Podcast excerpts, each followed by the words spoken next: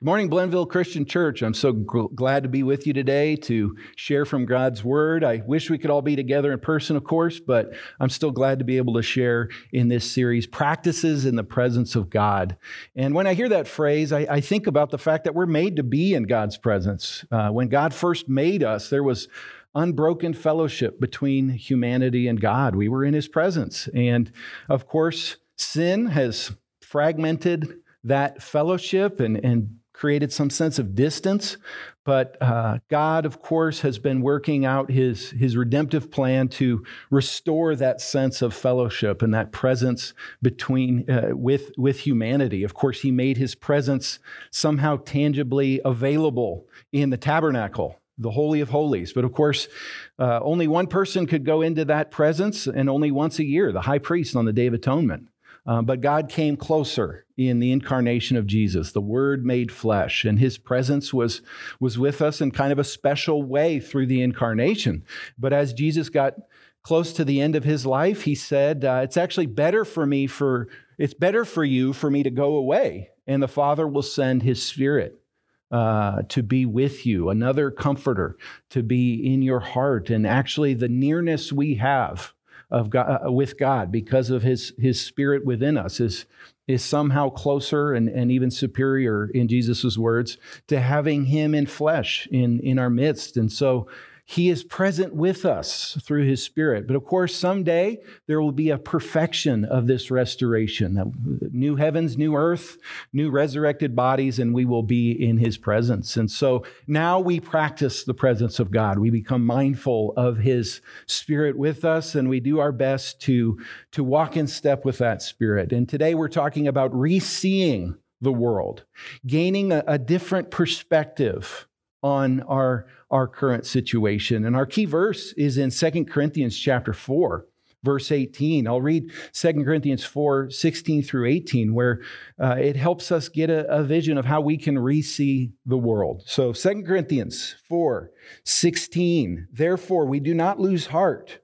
Though outwardly we are wasting away, yet inwardly we are being renewed day by day.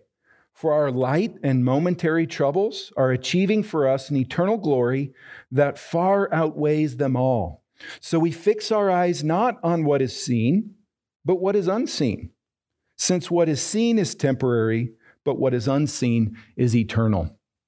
There's actually a little irony in this passage that we're to fix our eyes on something that we can't see. We're to look at things that are unseeable. The, the future, eternal, enduring realities are supposed to shape our outlook on things. And, uh, and of course, the natural function of sight is not just a matter of taking in the, the stimuli, the light, but there's actually an issue of interpretation of that stimuli. Maybe uh, maybe you remember it's been about five years ago now, but there was a digital image floating around social media and, and email and, and things um, of a dress at a store. Someone took a photo of a dress, and it was actually a blue and black dress. The person who took the photo confirmed that. But for some reason, some folks saw it as a blue and black dress, and others saw it as a white and gold dress. Very strange phenomenon. Um, and you could even have two people standing right next to each other looking at the same screen and interpreting that image differently. And of course, it was a sort of disturbing reminder that, that we aren't all seeing things the same way that while we might have the same circumstances, the same stimuli, there is this matter of interpretation. And so, through the help of God's Spirit, we can re see the world. We can see our circumstances in light of eternity. And this passage acknowledges that, frankly, often our circumstances are difficult. They are, they are challenging. It says, outwardly, we are wasting away. Um, some of us faster than others. But the reality is, life is tough. Of course, that's easy to think of during a, a pandemic and a time of, of dynamic social and, and political tension. But that's all of life. That's, that's just uh, the story of history. Is, is war and conflict and division and decay and disappointment. Uh, that's often what characterizes different seasons of our own lives individually. And I know uh, enough of you, even if I don't know you well, to know uh, uh, that there's been then seasons in your life of, of great difficulty, of disappointment, of loss of loved ones, of setbacks in, in your career, of, of betrayal and, and heartbreak. Um, that's life. But we fix our eyes on what is unseen. We fix our eyes on what is eternal. And he even goes as far as to say that these light and momentary trials are achieving some eternal glory that far outweighs them all. That a future us is going to look back on these difficulties and say, from that point of view, those were light and momentary. I think about a time I was about eight or nine years old, and uh, I was with my mom at kind of a beachside shopping area. We were just walking around on a beautiful summer day, and she got me an ice cream cone. Eight, nine years old. I mean, that's that's the good life. Uh, uh, some mint chocolate chip ice cream cone piled high on this waffle cone. I, I, that's it. That's the that's the good life. And uh, shortly after I got this ice cream cone, I remember I needed to go to the bathroom, and and so we're out and about. So I go to this public restroom, and and it's still that's still a bad idea to me. Don't bring food into a public restroom, you know. But um, I'll spare you the the practical play by play. Long story short, my ice cream cone got dropped into a urinal. And I was devastated. This is, an, this is a catastrophe. This is an atrocity. There is, there is no way it gets worse than this. And I came out of that bathroom weeping. I went in happy. I came out empty handed and weeping. And I talked to my mom the other day about this, and she still feels some kind of sadness about this, thinking about little eight or nine year old Mike weeping. But I can look back all these years later and all these ice cream cones later and say, uh, that was kind of funny, actually. I don't know why I, I thought that was an okay idea, that I'd be enough to, coordinated enough to manage all this, but um, I can laugh about that moment now. But if we could go back and interview little eight or nine year old Mike, it, it's the end of the world. I mean, my, my world is crushed. This is as bad as it gets. It's all a matter of perspective, it's all a matter of interpretation. And Paul says if we have eyes to see what's unseen, we can see that these circumstances are light and momentary in comparison to the good that God has in store for us. And so I very quickly want to describe three ways that I think we can see this playing itself out in the difficult circumstances of our life. That this change in perspective can take form in how we engage our environment. First of all, I think that if we have eyes to see, the difficult circumstances of life are, are an opportunity to develop character. Paul says that while outwardly we're wasting away, inwardly we're actually being renewed day by day. While looking around, it looks as if things are getting worse. Within us, because of the empowerment and guidance of the Spirit of God, we can actually make progress. We can actually be transformed. And if we look throughout Second Corinthians, actually, peppered throughout this book are mentions of ways that pain brings growth. In fact, there's even a situation of, of church discipline, of someone who is experiencing isolation because of their sin, being restored, and how that pain has brought forth comfort and restoration and actually new levels of wholeness for that individual and for the community of faith there in Corinth. And he's saying that pain, I hated causing that pain even in my words that I previously wrote you. Um, but actually, that pain has brought forth growth. There is a sense in which this pressure brings maturity. Of course, James chapter 1 talks about this. Consider it pure joy, my brothers and sisters, whenever you face trials of many kinds because you know that the testing of your faith develops perseverance. And let perseverance finish its work so that you may be mature and complete, not lacking anything. So instead of looking at circumstances as obviously negative, we can say maybe this difficulty is here as an opportunity for growth. I was talking to my oldest son the other day. He just turned 14 yesterday. It's kind of hard to imagine that he's already that old. But of course, he's growing, he's developing, and he's wanting to improve as an athlete. And so I've been helping him lift weights and figure out how to actually get faster and stronger. And, and of course, he's experiencing what anybody who's, who's been in athletics knows that, man, you got to work hard. And this training and development process is, is often not fun. And the other night he was he, he said, you know, it's like we put ourselves through something difficult so that next time it's just a little less difficult. And then we do something difficult again so that the next time is just a little less difficult. Now, of course, that can be kind of an overwhelming thought. Everything is, is just preparation for the next thing and the next thing. But the reality is, whether we're talking about developing as an athlete, as a musician, improving in your, your craft, in your profession, that difficulty can bring growth. And God wants to do a work in our hearts and minds that is much more important than, pure, than merely avoiding discomfort in this life. He wants to produce godly maturity in each and every one of us. And so while outwardly we are wasting away. Inwardly, we're being renewed. And so, re seeing the world means I'm going to look at my circumstances and say, how is God wanting to change me right now? How is this sickness? How is this difficult relationship? How is this difficult idea? Dealing with ideas we disagree with is, is kind of an uncomfortable experience. How is God wanting me to wrestle with that difficulty as an opportunity for growth? So, the, re-seeing the world means develop, seeing cir- circumstances an opportunity to develop maturity. But also, number two, this we can see these challenges as an opportunity to be equipped for ministry. At the very beginning of Second Corinthians, Paul is just opening his letter and saying, Praise be to the God and Father of our Lord Jesus Christ. This is chapter 1, verses 3 and 4. The Father of compassion and the God of all comfort, who comforts us in our troubles so that we can comfort those in any trouble with the comfort we ourselves receive from God.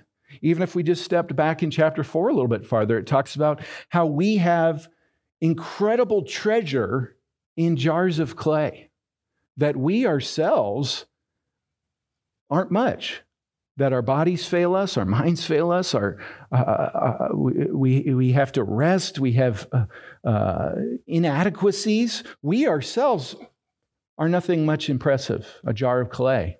But we possess within us a message of hope, a message of truth, a message of restoration and salvation that is the hope of the whole world. And sometimes these difficulties are a way that God can specifically prepare us to serve others. I can think of all kinds of examples of this, but one of the more poignant moments that comes to my mind was a time that uh, I was I was sharing at a, a youth conference and, and I was doing a, a, workshop and actually sharing some of the same kinds of ideas from the book of James. And uh, even just sharing in my own life how my experience of growing up without a father has been something that's enabled me to help others uh, to learn about the father heart of God, something that took a long time for me to understand. But because of my own experiences of, of that missing piece of my life, out of that discomfort comes a comfort that God's given me that I can extend to others. So I was just sharing about that. And then at the end of that little portion, one of the youth sponsors spoke up, a lady in the crowd, and said, um, You know, I, I can, I just want to amen that because uh, when I was a kid, one of my parents committed suicide. It was devastating. Um, and, and of course, if I could go back, I would want that moment to not happen.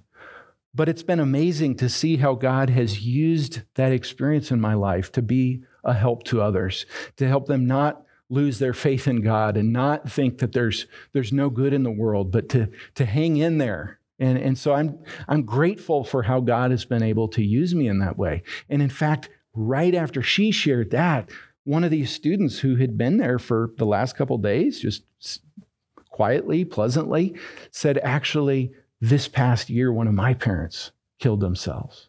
And to then see them go to the side and, and, and visit and hug and weep and pray together was a beautiful moment. It doesn't take anything away from the horror of that experience in either of their lives. But to see this passage play out, it's a new perspective.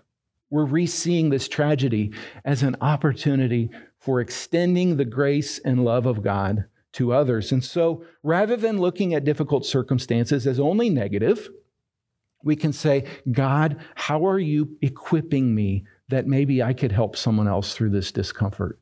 Maybe there's a, something you're wanting to mold and shape in my heart that will enable me to be of help to somebody else someday. So we see our circumstances as an opportunity to develop character. We see it as an opportunity to equip us for ministry. But ultimately, this is fuel to anticipate our final reward. And this doesn't mean we aren't in any way engaged deeply in our current situation, but that we are ultimately saying, there is a good to come that I look forward to. Outwardly, we're wasting away, but for us, there is an eternal glory that far outweighs them all. Now, this is a, a sort of a shocking teaching in Scripture. By all means, we are given the free gift of God's grace. There's nothing we do to earn it. We, by ourselves, could not achieve for ourselves salvation. We needed His free gift of grace.